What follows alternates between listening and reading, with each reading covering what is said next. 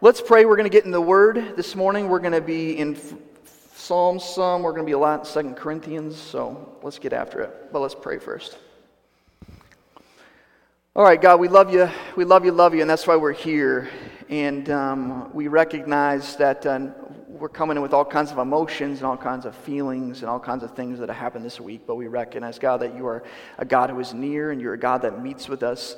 You're a God that ministers to us. You're a God that knows each one of us and knows what each one of us needs. And so we trust that you'll do that this morning, that you'll, you'll minister to us, God, where we're at, that you'll uh, penetrate to the depth of our heart, God, and that we would see you more fully and more clearly this morning. God, I do ask that you give me the words to share and the words to speak, and you'd lead me away from the stuff you don't want me to touch or the things you don't want me to, to talk about this morning.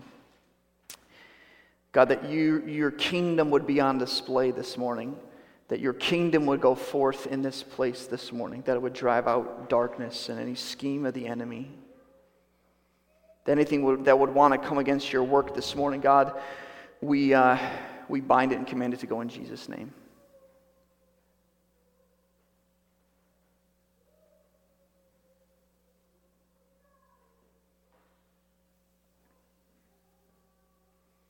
We pray this all in Jesus' name.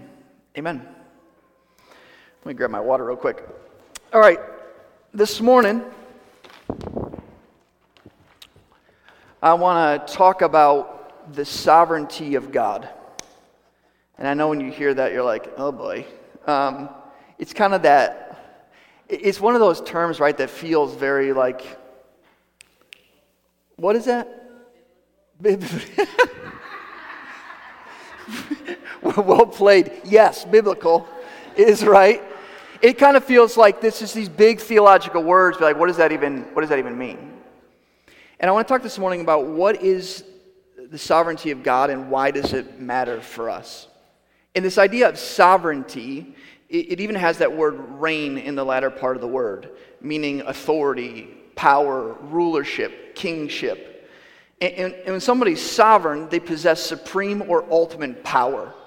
And that's what we're going to talk about today how God possesses supreme and ultimate power, how he is sovereign. But I also want to talk about why that matters. When it talks about him being king and his kingdom, where his rule is enacted, where what he wants done is done.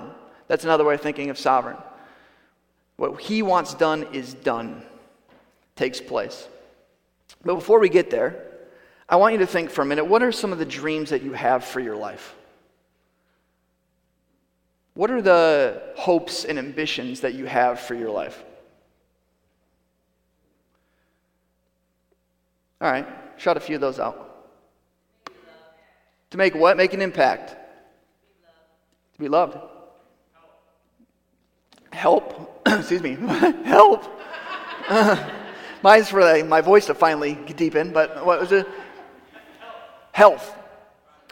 Sobriety. Housing. What was it? Perseverance? Oh, that's, yeah, right on. All right, some of those are feel more attainable than others, right? Some of those feel like big things. And some of you even start to dream, like even if you don't, if, if um, okay, if resources, if time, if, if gifts, if that wasn't, if you weren't limited by those things, how does that impact your dreams? Do you have greater dreams because of that? Like, what would some of those dreams be? Own a home, right? Huge. Have a job, right? Stability, patience. I think a lot of those things we, we limit ourselves because, well, I, I've got limitations, so we don't even allow ourselves to think beyond, beyond what is capable. I even think about sometimes you see on the news. I don't know if you see those the news stories about people that uh, they're trying to go to Mars, right? Doesn't that feel outrageous?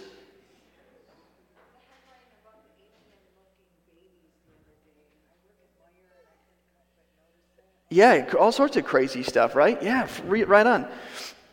I think sometimes we think, oh man, even to go to Mars or own a home or do these particular things, there are limitations. For some things, it may be the limitation of our, our skill, it may be the limitation of our education, it may be the limitation of finances, it may be the limitation of resources. There's all these things that have limitations to us achieving the dreams, the things that we have. So there are things that we want to do, there are hopes that we have for our lives, there are, there are uh, things that please us that we want to do, but we can't do because of limitations. Am I right? I like that. But here's the thing God is not the same. God does whatever he pleases. And that's what the psalmist says. Look at Psalm 135, verse 6.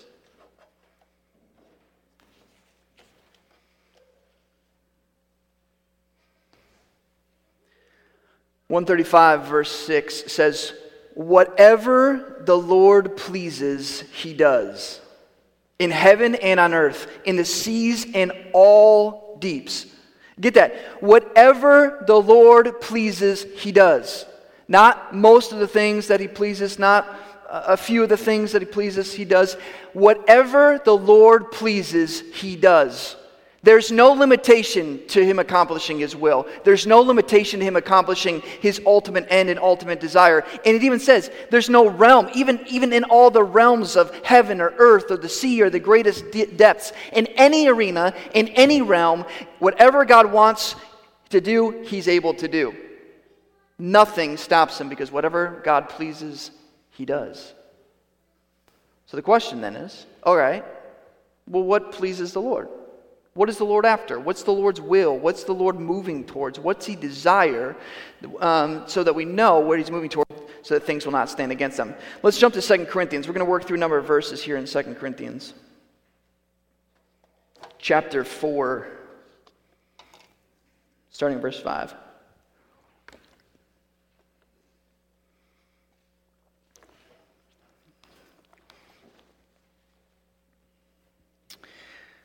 It says, For what we proclaim, that's Paul's referring to Paul and Timothy and his co workers.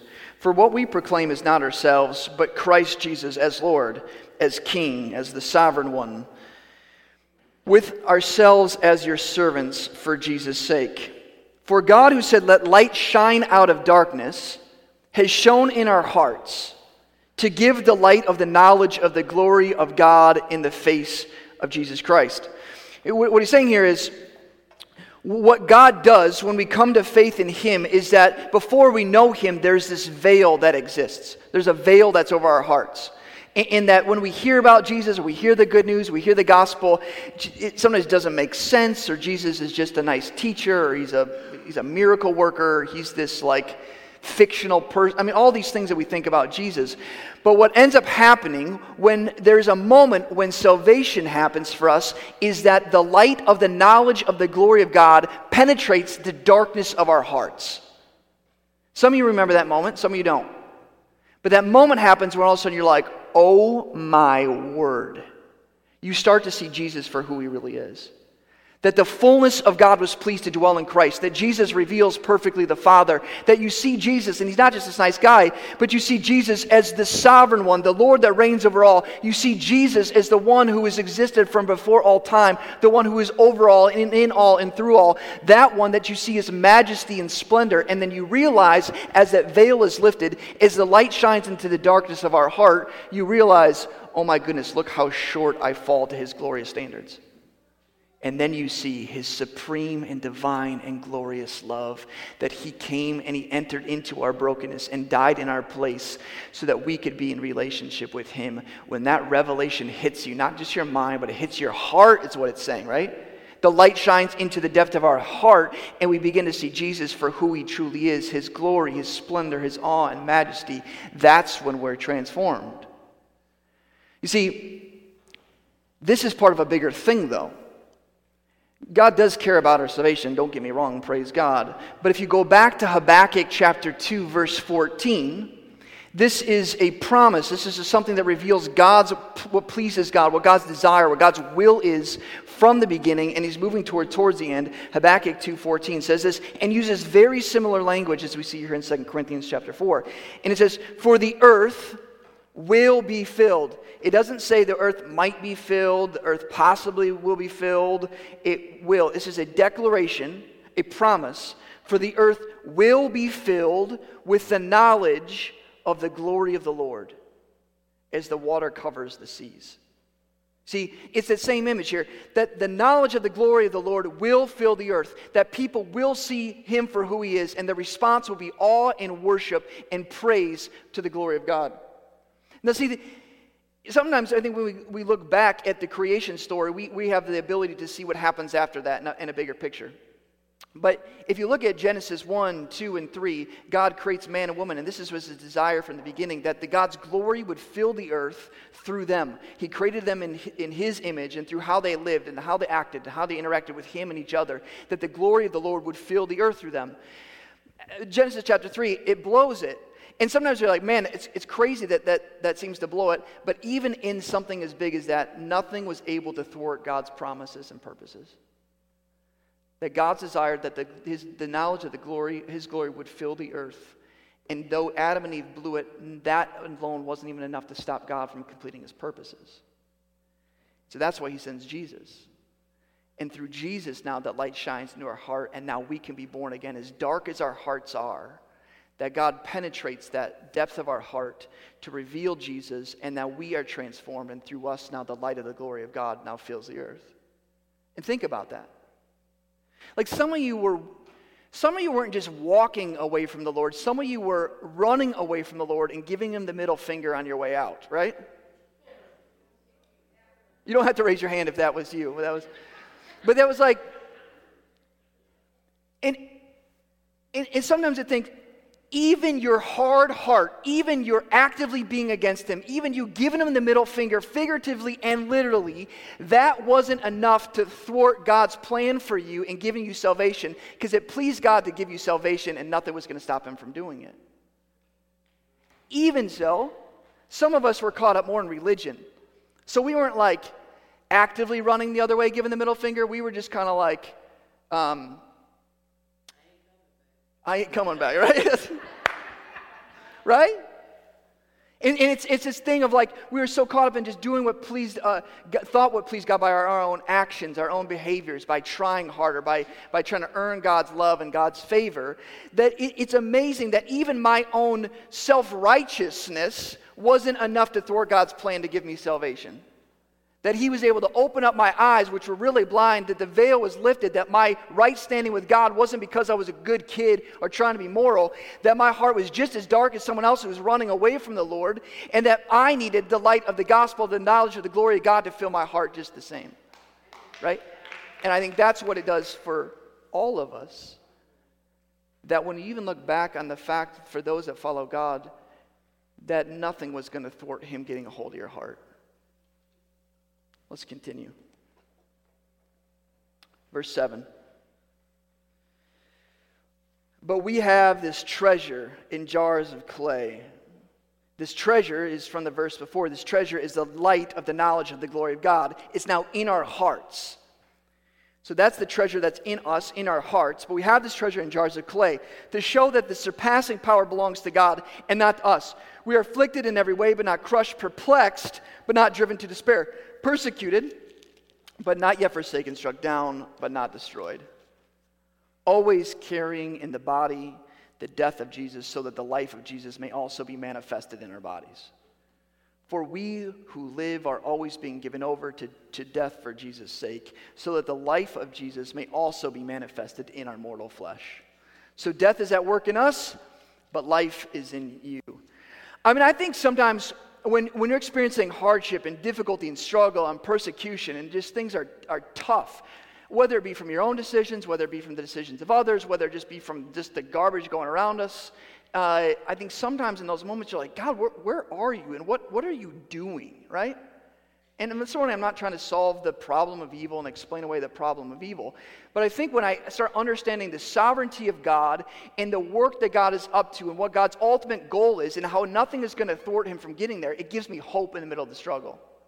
And this is what he's saying here. He's like, listen, you have the treasure. It's the light that dwells within you of the knowledge of the glory of God, and it's in uh, clay jars.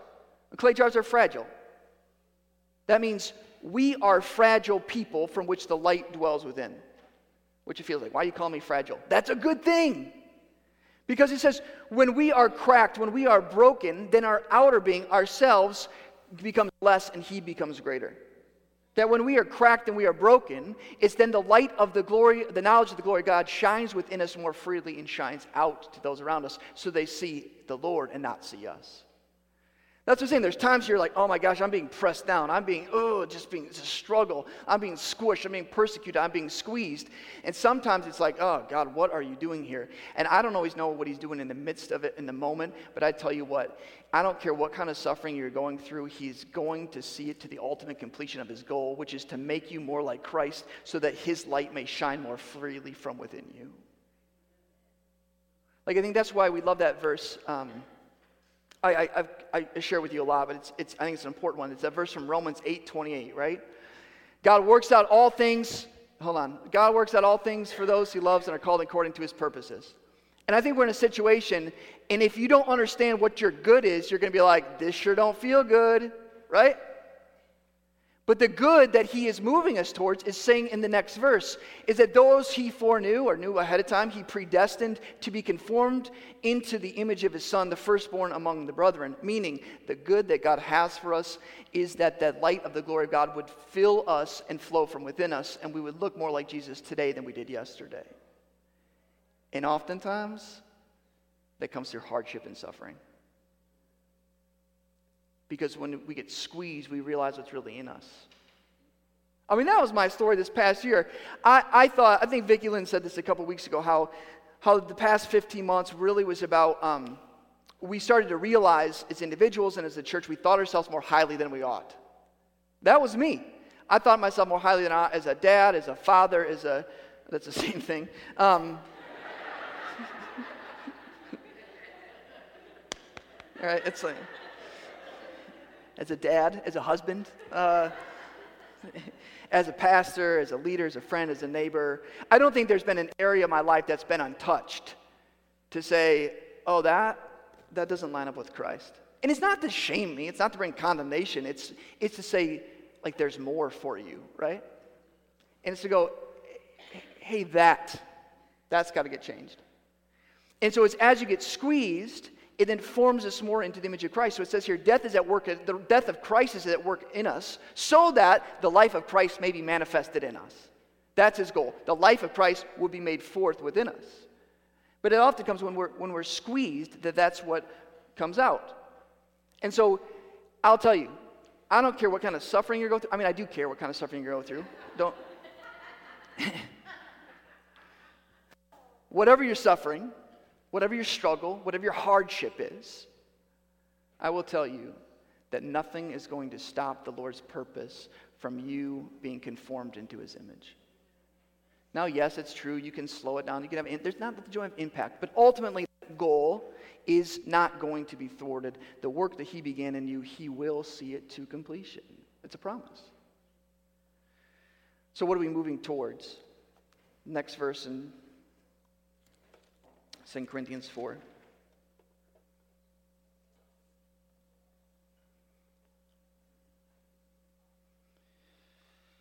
Uh, verse 13.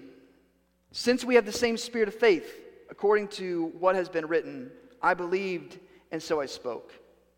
We also believe and so we also speak, knowing that he who raised the Lord Jesus will raise us also with Jesus and bring us with you into his presence. For it is all for your sake, so that as grace extends to more and more people, it may increase thanksgiving to the glory of God. he's saying this is what's ahead. This is God's ultimate purpose. When the fulfillment will take place, when the, the earth will, in fact, all the heavens and all the earth and the seas and the depths, all of it will be filled with the knowledge of the glory of God. That will take place, and that's going to happen when Jesus comes back. In the fullness of his kingship will be put on display. Evil and wickedness and all its effects will be wiped away. And it says that we will be raised just as Christ is. What you think about it? When Jesus lived, to those around him, what a disappointment it would have been that Jesus died. They would have thought, man, I thought he was the guy. I thought he was the Savior. I thought he was the Messiah. He's going to be the one. And you'd imagine that when you see him hanging on the cross, the thought that would have been, I guess God's plan was thwarted But oh no. That three days later he rose from the dead, and it was a declaration of the Father saying, My plans will not be thwarted. Whatever pleases me, I will do. And it pleased me to defeat sin and death. It pleased me to crush the dominion of darkness. It pleased me to bring new life to all of creation. It pleased me to bring sons and daughters to myself. Nothing was going to get in the way, not even death. And that's the case for us. That when we die and the loved ones around us die and we experience hardship and persecution and suffering, we look forward to the day that Jesus returns and we will be raised up as well in new bodies that cannot experience death or uh, pain or um, can't lift weights. I mean, all those things. That will experience health that someone mentioned fully that we will, we will uh, experience a new body and that we will get to be with him for all of eternity. And I say this time and time again, but I think it bears repeating. The beauty of eternity is not simply that we get to experience eternity. The beauty of eternity is that we get to experience eternity, as it says here in 2 Corinthians, in his presence. If you imagine an eternity that's just you living forever on a harp and a cloud and playing golf all day, that honestly sounds like hell. The beauty, well, golf is okay, but um, the point being, the beauty, what makes it so beautiful is that we are with Him. That's what He's moving us towards. And he goes on and says, This is why it matters, is because it's an, an, aspect of encouragement and hope when we have this mindset that he is sovereign and nothing will stop him, uh, his purposes from prevailing. It says this in verse 16 So we do not lose heart. Though our outer self is wasting away, our inner self is being renewed day by day. For this light, Sorry, I can't.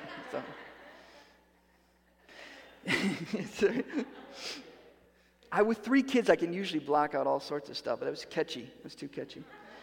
Let's back up. All right, verse 16. For we do not lose heart, though our outward self our, the, our outer being, our, our, a lot of our emotion, our thought, uh, things outside of our spirit are wasting away. Our inner self is being renewed day by day. Where the Spirit of God dwells, where the light dwells, is being renewed day by day. For this light, momentary affliction is preparing for us an eternal weight of glory beyond all comparison. As we look not to the things that are seen, but to the things that are unseen. For the things that are seen are trans- transient but the things that are unseen are eternal. And I think that's the point what he's making here is when we understand what God's eternal plan is, eternal purpose, that there will be a day with the knowledge, the, the, the light of the knowledge of the glory of God in the face of Jesus will fill the earth. And that's what he's moving us towards. That even in the meantime, he's, he's, he's working us to get there. He's, he's even like I know it's hard on a lot of days. You look around, you turn on the news, you look around you in, in, your own relationships, and you see the effects of people's sinful choices. You see even the effects of your own sinful desires that, that kind of flare up every once in a while that make it hard to walk in sobriety, as someone's saying, or walk in holiness. It's, it's difficult. And some days it's really hard to, to think, man, is God going to get me there? Is He going to get me to the finish line? Or is He going to be like, I'm, I'm just, I'm, I just got to give up? Even when you look around, that Satan is raging in the world around us. It doesn't take much to see that, that. That we have an enemy who is active, who wants to steal, kill, and destroy. He wants to crush you. He wants to take life from you. And some days it's easy to think, man, do we stand a chance against him? Is he going to win? He seems like he's having victory. But no matter what is raging on around us, when we recognize, no, God is sovereign, and we don't under, always understand the how he does it, but we know the fact that he promises that he will see us to the end where the knowledge of the glory of the Lord will fill the earth, and that's a promise we can stand on. This is what it says in 1 Thessalonians. This ministers to me a lot. 1 Thessalonians 5, verse 23. And it says this is Paul encouraging, giving a blessing, a prayer for the church in Thessalonica, who's struggling with some very same things I think we do.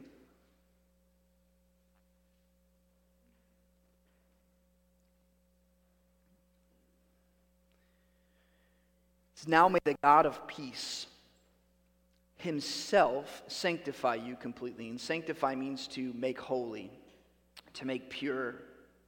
So now may the God of peace himself, meaning he does it, himself sanctify you, not partially, not mostly, but completely. Now may the God of peace himself sanctify you completely, and may your whole spirit, soul, and body be kept blameless at the coming of our Lord Jesus. Right? This is, so pause for a second. Even you hear that prayer, you're like, man, it, it almost gives this impression like, I hope that happens. I hope your entire being is, is, is, is, prepared for his return. I hope your whole being is prepared for when he comes back and that we, we will stand before him and, and be seen as holy and righteous by the blood of Christ. I'm like, he's like, I, I pray that that takes place. But this is the assurance in the very next verse. And he who calls you is faithful, he will surely do it. I think a lot of times uh, in the situations, we look to our own faithfulness. We look to our own skill. We look to our own gift. We look to our own ability. And even in this, of like, it's my own power to stay sober, my own power and ability to walk in holiness, my own ability and power to not watch this or look at this or do this or this type of thing. It's my own power to give me the endurance and steadfastness to stay strong in the midst of suffering, to stay strong in the midst of hardship and difficulty. But the beauty is, it's saying the whole point of the gospel is recognizing we can't do it, so he does. Second Corinthians, Second Corinthians, I mean, that's the whole deal with Second Corinthians uh, uh, 1. 2 Corinthians 1. Yes. Second Corinthians 1, where where Paul's talking about how they suffered greatly. It was like they despaired of life itself. It was like there was, it, life was so hard. The, the hardship was so difficult. They were being so pressed down and squeezed and persecuted so great. He says, and he doesn't point to, but we had the endurance because we have a hard head and we could stand firm. He said, no, we despised even life itself. It was too much for them to be even able to bear. And it says, it was a good thing, they're saying so that they would not rely on their own strength, but the one who raises the dead. He's saying, listen, as you walk in this life and as you're struggling and as you're like, oh, God, this is craziness, I will tell you, it is He who calls you, He's faithful. It's not dependent on your faithfulness, it's dependent on His. And good news is, He's always faithful, right? Ours is like this, woo, woo. His is steadfast. And because He's faithful, He will surely do it the work that he's begun in you, the miracle of the veil being lifted, of that seed being implanted in you, of that light, the light that is growing within you of the glory, the knowledge, of, the knowledge of the glory of God, as it matures till we see Jesus face to face, that work that he began in you, he surely will see it to completion, not because of your action, but because he's sovereign. Be encouraged this morning, Moran, that nothing will thwart the purposes of the Lord. And even if you're in a situation like, I don't see how this is possible, stand firm on the fact of what it says in the Word. Whatever He pleases, He does. He will do what He says He's going to do. All right, let's pray and then let's worship some more. All right, God, we love you, we love you, we love you. And that's our declaration this morning that you are, you are sovereign. You, are, you, you hold the ultimate power. There's nothing that's going to get in your way, not even not in darkness or Satan or, um, oh, that's that verse.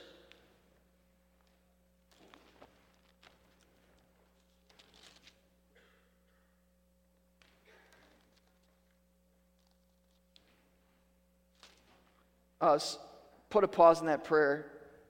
The Lord brought a scripture to mind to pray, but I forget where it's at. Where's the one that says, uh, thank you? Eight what? It's at the end, right? Oh, yeah, this is good. Okay. this is even better than I was thinking. Okay, I'm going to read this in, in, as a part of our prayer. Okay, this is Romans 8, 3, 31, if you want to read it later. Thank you for that help, whoever that was. All right, what then shall we say to these things? If God is for us, who can be against us? He who did not spare his own son, but gave him up for us, how will he not also with him graciously give us all things? Who shall bring any charge against God's elect? If it is God who justifies. Who is to condemn? Christ Jesus is the one who died, more than that, who was raised, who is at the right hand of God, who is indeed interceding for us. Who shall separate us from the love of Christ? Shall tribulation? Nope. Or distress? Nope. Or persecution? No. Or famine? Or nakedness? Or danger? Or sword? No, no, no, no, no. As it is written, For your sake we are being killed all the day long, and we are regarded as sheep to be slaughtered. No, in all these things we are more than conquerors through him who loved us. For I am sure that neither death nor life, nor angels, nor rulers, nor things present, nor things to come, nor powers, nor heights, nor depths, nor anything else in all creation will be able to separate us from the love of God that is in Christ Jesus our Lord. And that is the truth. Wow. Woo! So, God, nothing to add to that, but we just say amen, amen, amen, amen, that your word is true and you are true. So we stand on that word as our prayer today, God. We pray this in Jesus' name. Amen.